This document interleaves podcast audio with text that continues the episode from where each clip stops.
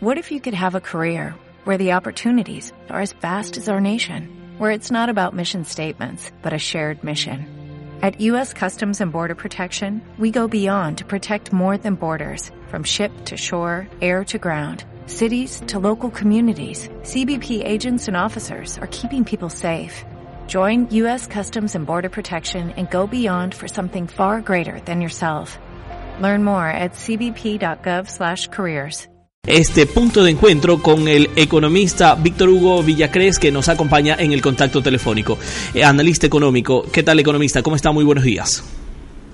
Buenos días, un saludo a la gente que nos escucha a través de Radio Ciudadana y prestos para poder hacer un análisis de lo que ha sido la evolución de la economía durante el año anterior y en estos nueve años de la Revolución Ciudadana. Economista, justamente se cerraron los márgenes económicos en el 2015. Dicen desde sectores de oposición muy apretados, no solo en Ecuador, sino a nivel internacional. Desde el oficialismo se menciona que se cerraron dentro de lo acordado, dentro de lo proyectado. ¿Cuál es la lectura que usted como analista le puede dar?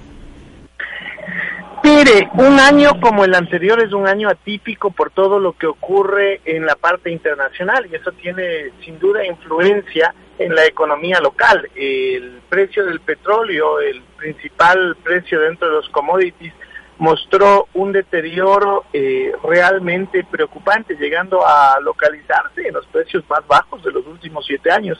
Acuérdese usted, para la gente que nos escucha también que en noviembre del 2014 el precio del barril del petróleo estaba en alrededor de 75 dólares, el precio del WTI. Ese precio para noviembre del mismo eh, 2015 estuvo en 35 dólares y esta semana abre el precio del barril del petróleo con 29 dólares con 42 centavos. Lo que quiere decir evidentemente que hay un deterioro en el precio de este commodity, siendo uno de los principales productos de exportación del Ecuador, evidentemente va a tener un impacto y ese impacto se sintió pues en varios sectores, sin duda en el sector público, pues gran parte de estos recursos se utilizaban para inversión, una de las variables de ajuste para el presupuesto del Estado de este año ha sido la, la variable de inversión, como lo ha dicho el presidente, un presupuesto que bajó de 35 mil millones de dólares a 29 mil millones, se destaca la caída en variables de inversión y también ciertas variables de subsidio. ¿Esto que le muestra? Le muestra que la economía tiene que irse acondicionando a las nuevas circunstancias. A eso se suma una eh, apreciación del dólar frente a las monedas extranjeras, especialmente a monedas como el peso colombiano, por ejemplo, eso ha restado competitividad en nuestras exportaciones. Entonces, con ese escenario en ciernes a nivel internacional aparecen dos grupos de economistas, el uno eh, precedido, digamos, o liderado por Joseph Stiglitz, quien dice que en años de recesión es importante todo lo que se puede hacer en materia de reactivación económica desde el gobierno, es decir, todo lo que Keynes en la década de los 30 conocía como políticas contracíclicas y que Joseph Stiglitz retoma. Y del otro lado está Javier Saley Martín, economista eh, de origen español, que más bien habla de que las tasas de interés a nivel internacional han bajado tanto que va a ser imposible que existan nuevas reducciones para inyecciones de capital. Es el entorno externo que le ha tocado vivir al país y en ese entorno externo pues ha sido necesario tomar una serie de medidas que desde la óptica económica han permitido como implementación mejorar resultados, sobre todo en el sector externo, por ejemplo, a través de salvaguardias, en el sector interno público, a través de eh, la contracción de ciertas variables, sobre todo a nivel de inversión, y en el sector privado, todas las alianzas público-privadas para beneficiar sobre todo eh, la creación de empleo en este sector. La falta de una moneda propia podríamos decir que también fue un impedimento para nuestro país y de tomar eh, ciertas medidas que ayuden a frenar eh, este shock que no solamente era, eh, que fue de relativamente externo y que debilitó incluso la economía ecuatoriana. Por supuesto, el no tener una moneda propia le impide realizar procesos de devaluación. En economía hay eh, tres economistas que estudian toda esta tendencia, Marshall, Lerner, Robinson, que hablan de que los procesos de devaluación pueden mejorar el resultado de balanza comercial. Al no tener la opción de realizar procesos de devaluación y tener una moneda fuerte como la moneda norteamericana, usted acude a sustituir la política monetaria por otro tipo de políticas, en este caso por la política comercial. En la política comercial se ha utilizado las salvaguardias como un mecanismo para tratar de mantener el resultado en balanza comercial lo menos negativo posible y de esa manera tener un resultado eh, también positivo en balanza de pagos. Es todo eh, una herramienta que ha permitido eh, poder salir avante durante el 2015 y vamos a ver eh, cómo evoluciona el 2016 con un precio del petróleo y como le digo se sigue deteriorando.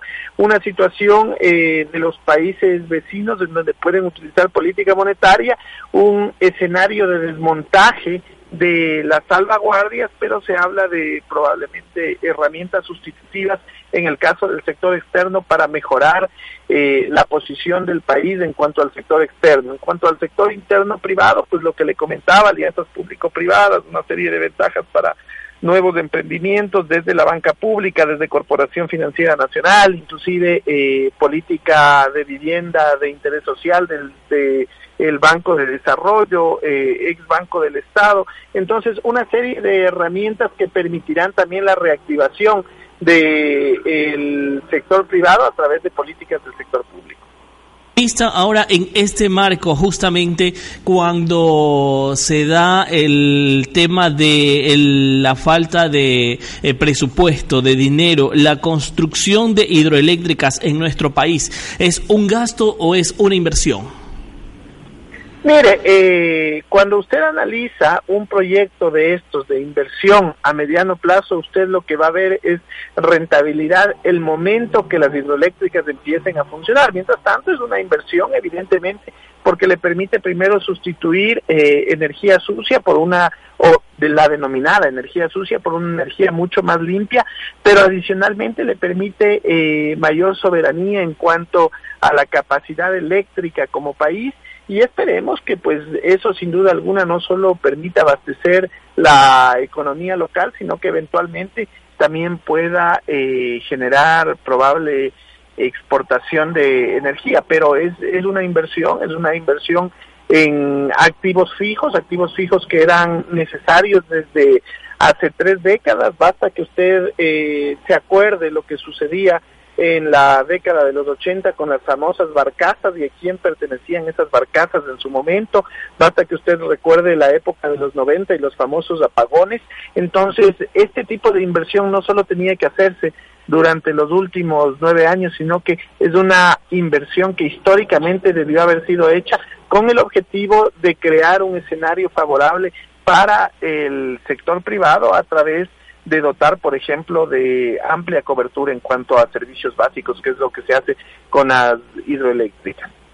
En ese sentido, el panorama que se proyecta para este año, sobre todo cuando usted bien lo ha reconocido, economista, el precio del barril de petróleo continúa disminuyendo. ¿Cuál es eh, para nuestro país? ¿Cuál es para el gobierno eh, nacional en este año? Mire, el problema de, de, la reducción del precio del petróleo trae dos aristas para el Ecuador. El primero que evidentemente usted va a recibir menos ingresos y el segundo pues que está ligado al riesgo país, ¿no? Y el riesgo país eventualmente va a seguir subiendo conforme el precio del petróleo siga cayendo más allá del cumplimiento que ha tenido el país con los bonos, por ejemplo, con los Global 2015, los 650 millones de dólares que se cancelaron en diciembre. Entonces, esto va a encarecer las posibilidades de financiamiento del país en el extranjero, pero también va a generar menos ingresos. El escenario es complejo en cuanto al, al financiamiento del presupuesto del Estado en la parte que tiene que ver con ingresos petroleros. Decía el presidente el fin de semana anterior que no, el, el Estado no tuvo ingresos durante el año anterior, pues probablemente ocurra cosa eh, similar durante este año. Las fuentes de financiamiento se encarecen, pero ahí eh, siempre va a haber la posibilidad y es, es bueno que el país eh, deje abierto varias puertas el momento que usted cancela puntualmente los bonos Global 2015 deja abierto varias puertas como posibilidades de endeudamiento y acuérdese que las tasas de interés internacionalmente han bajado muchísimo. Entonces, pese a que existe eh, un castigo, que es el riesgo país, que tenemos que pagar, es posible que se pueda conseguir eh, financiamiento a precios eh, accesibles, entiéndase por precio la tasa de interés. Entonces, complica los ingresos, complica el financiamiento. En ese contexto tenemos que tratar de proteger el empleo a nivel local, sobre todo el empleo privado, Ahí es importante todo el esfuerzo que puede hacer el Ministerio Coordinador de la Producción, el Ministerio de Sectores Estratégicos en mantener las posibilidades de empleo, este tipo de, acuerdos que se firman, por ejemplo, para explotación minera, lo que se hizo recientemente con el proyecto Fruta del Norte. Me parece que por ahí va eh, el camino para tratar de de campear las, las aguas turbulentas que vamos a tener durante este 2016. Acuérdense que el segundo semestre será un semestre político también. Esa es otra variable exógena al modelo, pero que va a terminar sin duda eh, teniendo su impacto en el sector económico. En el sector externo, pues si se desmonta la salvaguardia, se habla ya de temas como el timbre cambiario como una posibilidad de solución para tratar de mantener equilibradas la, lo que se conoce en economía como el modelo de las tres brechas, los tres sectores, el público, el privado y el sector externo. Ok, economista, le queremos agradecer por su tiempo y por su espacio, por darnos a conocer un poco más de cómo está la situación económica en nuestro país. Muchas gracias, el economista Víctor Hugo Villacrés, analista económico. A ustedes, muchas gracias y un buen día para todos, un excelente 2016.